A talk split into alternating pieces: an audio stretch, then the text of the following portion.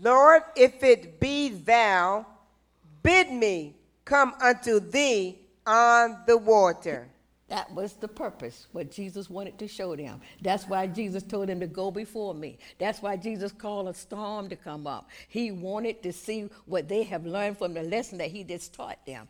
And so Peter was the only one that had a revelation knowledge, had an understanding what God has done in the desert. Peter was the only one that was paying attention to the workshop. All of them said that, but they saw, they perceived a spirit. Peter said, No, that's God's voice. I'm not crazy. Let's, I'm to show you. Lord, if it be thou, he'll let me come out here because he's Lord over everything. So I, he could command. He said, bid. What did he said? Command me to come out. Because I know if you command me to come out, you will give me the power to walk on water and come to you. He said, I want, he told him what he wanted to do. Now, Peter know in his mind he had never known no human being to walk up on the sea before. He used to fishing in a boat, riding on the sea, not, not walking on it. Now he's going ask, he asking God to do something that is never done before. But he said, if it's God, my God, I can walk on water if he command me to come. If this is God, he can prove himself right now, fellas. If he command me to come out there, how can I go out there and walk to him without God just being God? A spirit, a hand, a ghost cannot do that. So I'm going to put him to the test since we not sure who it is. So if it's God, because I just watched God perform the impossible. So if it God, Lord, bid me to come. And Peter know that the Bible said that Colossians 1 6, I want to go fast, that uh, God created all things, heaven and earth, the invisible and the invisible. So let me just speed this up because my time is running out. Verse 20, he said, If be God, command me to come. Peter passed the test. What did God say? He said, Bid me to come, Lord, command me to come. And what did Jesus say? And he said, Come. How many words did he use? One. One. That one word, I don't know why. That one word was so powerful. Okay. That one word had so much power and authority in it, he didn't need a whole lot of words. G- Peter stepped down. Let's read the rest and I continue. And when Peter was come down out of the ship, he walked on the water to go to Jesus. He was going to who? Jesus. One word, and he said, Come. What a powerful word when it's spoken by the master. He didn't say, okay, we're going to pray, and I want you to pray a prayer of agreement. No.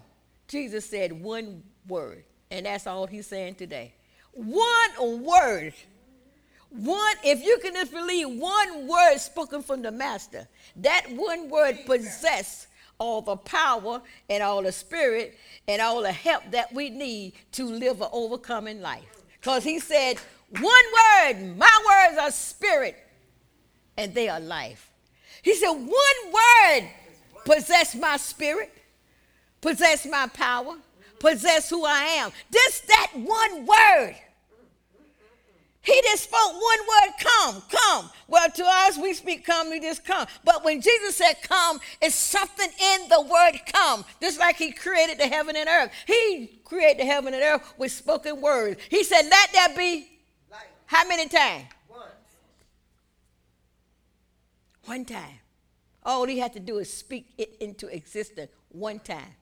So the words that he speaks creates what he wants. That's how powerful he is. And so it was enough power and enough authority in the word come to bid Peter to give him the strength that he need and the courage that he need to come down. Because Jesus, Peter said, let me come out. If that's you, God, Master, let me come and join you. We'll walk together. Now, I want to speed this up. Okay. And what happened? 30. But when he saw the wind boisterous, he was afraid, and beginning to sink, he cried, saying, Lord, save me. Okay, what happened when Peter stepped out? When he felt the wind blowing and the waves rising up. And so my thing is, okay, the waves was up so high he could no longer see Jesus. And it blocked his view. So when it blocked his view, he lost it. Because he said, I went to go to the master, but now uh, this wave is between me and the master. I cannot see him anymore. But he was worth saving. Glory to God. And he said, What? And immediately Jesus stretched forth his hand and caught him and said unto him, O thou of little faith. You know what?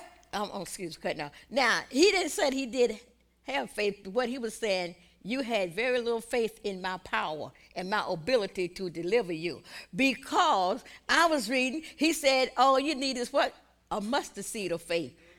That's all you need. But what he was saying to him, your faith, you did not have your faith in me to keep you, to sustain you. So your faith was not strong enough. When when you lost sight on me, you didn't have the enough faith to believe I'm still there. Huh. You know, a lot of time when situations come into our life that cloud our mind, we lose it. We, we, we cease to see Jesus in it, and he's still there and he's still there. But I thank God, he said, in the midst of your fear, if you still cry out to me, I, in the midst of that, he still saved Peter. He didn't let Peter go down because Peter wasn't trusting him at this time. He still saved him. Let me know that God will still save you